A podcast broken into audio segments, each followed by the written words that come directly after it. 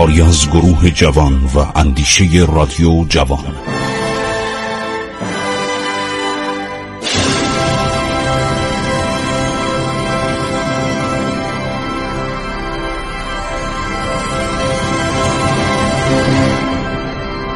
بسم الله الرحمن الرحیم. من خسرو معتزد هستم. در برنامه عبور از تاریخ رادیو جوان با شما صحبت می کنم ماجرای سفر رضا قلی میرزا نایب الایاله و برادرانشون که مهمان دولت انگلستان بودن با کشتی از مدیترانه داریم میگیم که اینو میرن تا ته مدیترانه از جبل طارق رد میشن میرن به انگلستان. همش میگه گریه می‌کردن. خیلی جالبه. میگه سکوت. میگه فقط یه سوت تو دستشون بود. این کارو بکن اون کارو بکن.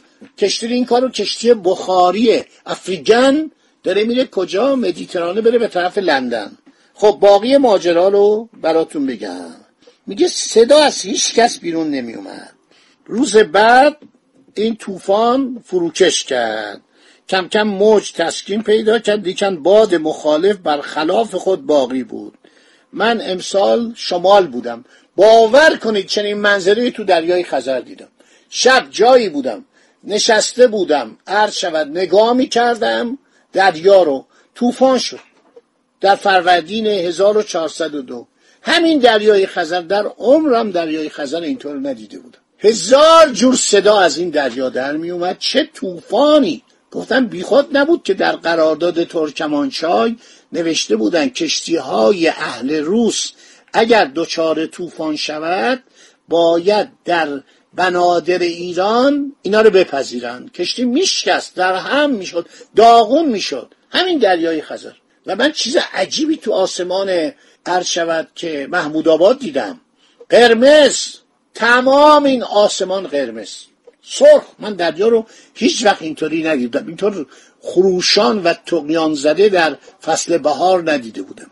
خب اینا میگن که ما حرکت کردیم.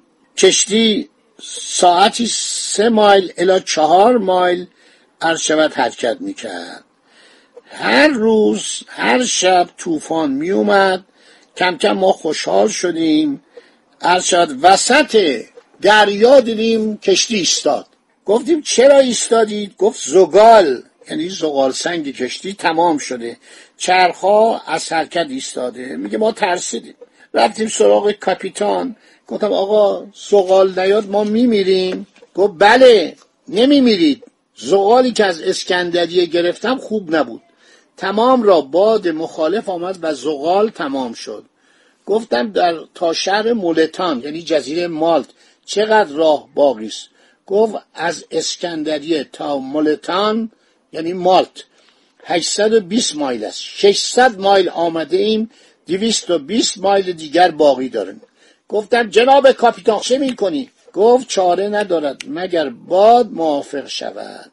قدری راه را با موافقت باد باید رفته قدری دیگر اسباب زائد کشتی. از قبیل در و پنجره.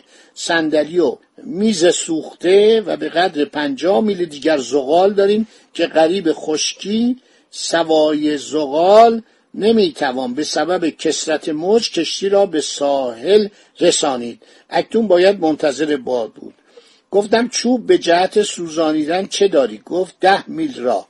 گفتم اگر باد موافق شود روزی چند میل می‌روی. گفت جهاز ناری که شرا و دکلی ندارد. شرای کوچکی دارد روزی دو میل با شرا می‌رود. گفتم چه می‌گویی؟ این حساب کجا و مایه تو کدام؟ خانت خراب شود. همگی را به کشتن دادی. چهار ماه دیگر هم از این قرار به مالت نخواهیم رسید. گفت این اتفاق اول است که به جهت من افتاده. ولا چهل سال است که کشتی بخار. جهاز ناری اختراع شده هرگز چنین اتفاقی به جهت هیچ کس نیفتاده. سوای تسلیم چاره ای نیست. این درد درمان ندارد. میگه ما هم نشستیم گریه و زاری. تسلیم شده به رضای حق تعالی تفویض نمودیم. پانزده روز آب باقی مانده و بیست روز نان و سایر آزوقه به قلم آمد. آزوقه را ضبط کرده قرار شد روزی به هر کس سی مسخال آب و پنجاه مسخال آزوقه معکول بیشتر ندهند تا ببینیم چه می شود این کاپیتان دست انداخته بودا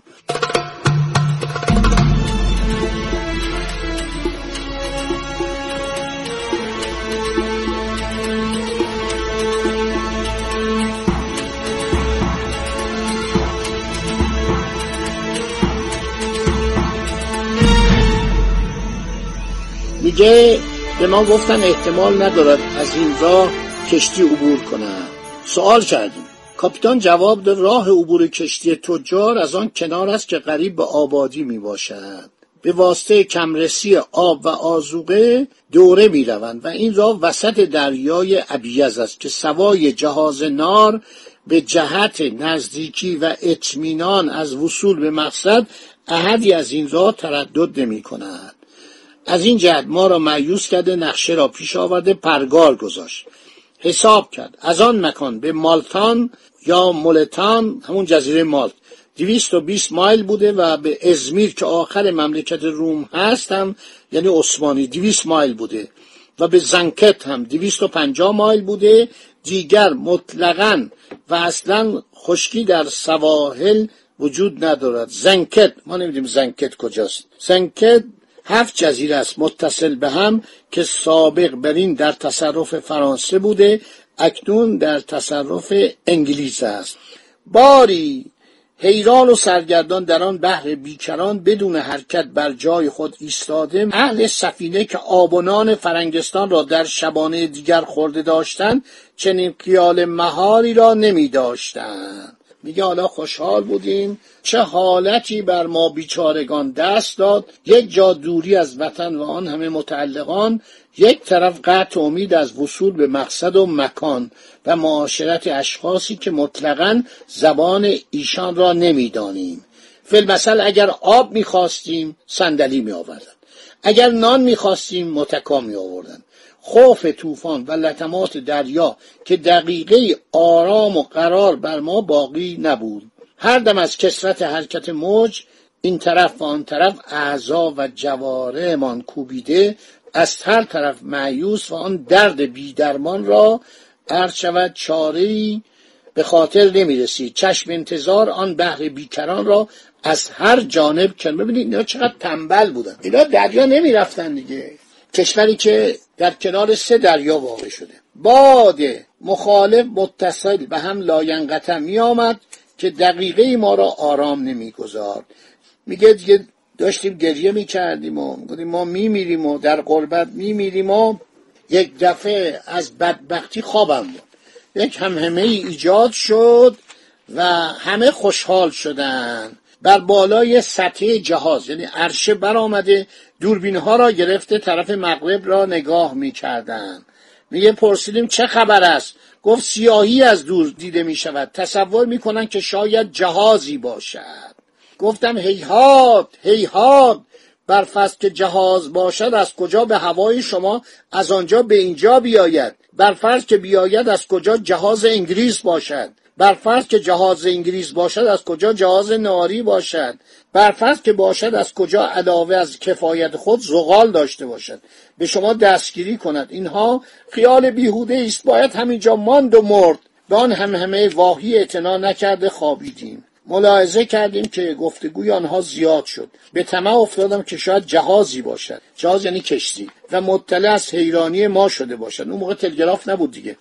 اخباری بلکه به این معموره ها برسانند بلکه اعانتی از جایی بشود. خداوند عالم سبب نجاتی سازد. دو نفر مرا گرفته خود را به بالای جهاز رسانیده با وجودی که بارها از ده فرسنگی کشتی را بر روی دریا می‌دیدم هر قدر امعان نظر نمودم نظاره را متوجه ساختم چیزی به نظرم نیامد. با دوربین نگاه کرده سیاهی مثل کلاقی در دوربین دیده.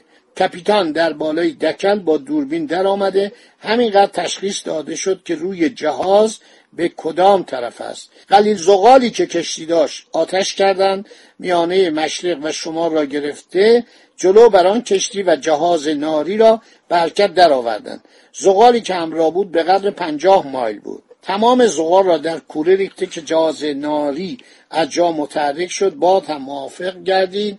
به سرعت متوجه آن کشتی شدیم.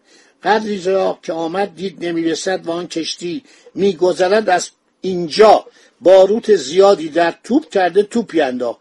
بعد از توپ شرا را به زیر آورده بیدقی بسیار سرخ علامت میدن. به اینا میگن علامت های دریایی. بالایی دکل کرد.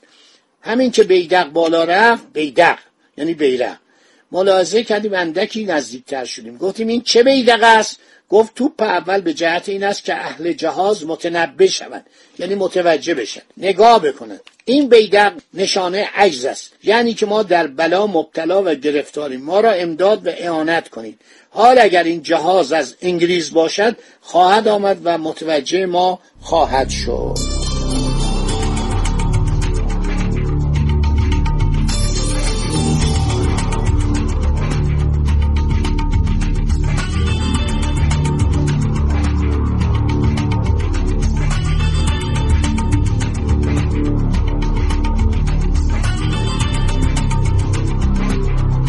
دوربین کپیتان تشخیص داد که جهاز انگلیس است اون موقع جنگ دیگه نبود. بین فرانسه و انگلیس و اینا جنگ نبود کمک می‌کرد. اگر کشتی فرانسوی هم بود کمک می‌کرد.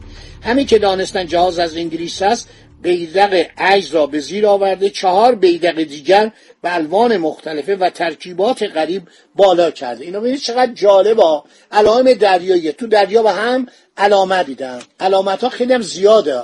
بعد از آن دوربین را گرفته ملاحظه کرد کلا را از سر برداشت کپیتان. اظهار مسرت نمود. گفتم چه دیدی؟ گفت این مرکب ناری می باشد اسمش Spitfire است. مال سرکاری است. از مالت ملتان. به جهت اخبارات و وقایع سرحدات روم به ازمیر می رود. نزد بالیوز. بالیوز یعنی کنسول.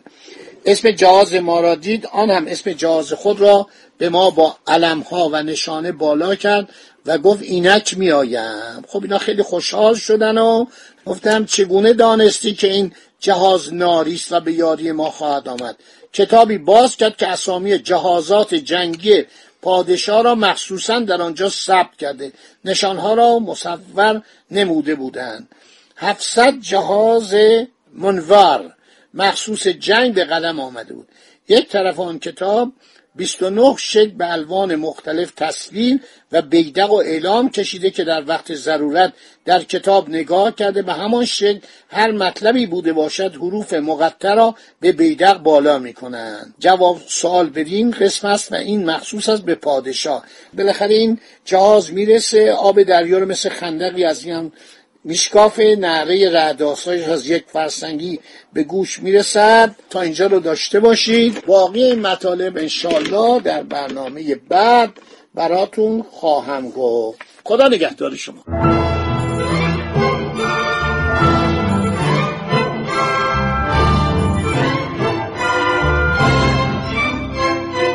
عبور از تاریخ.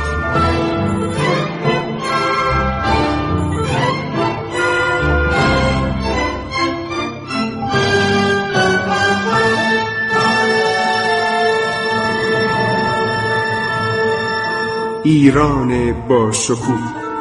سرگذشت ایران ما به روایت خسرو معتزد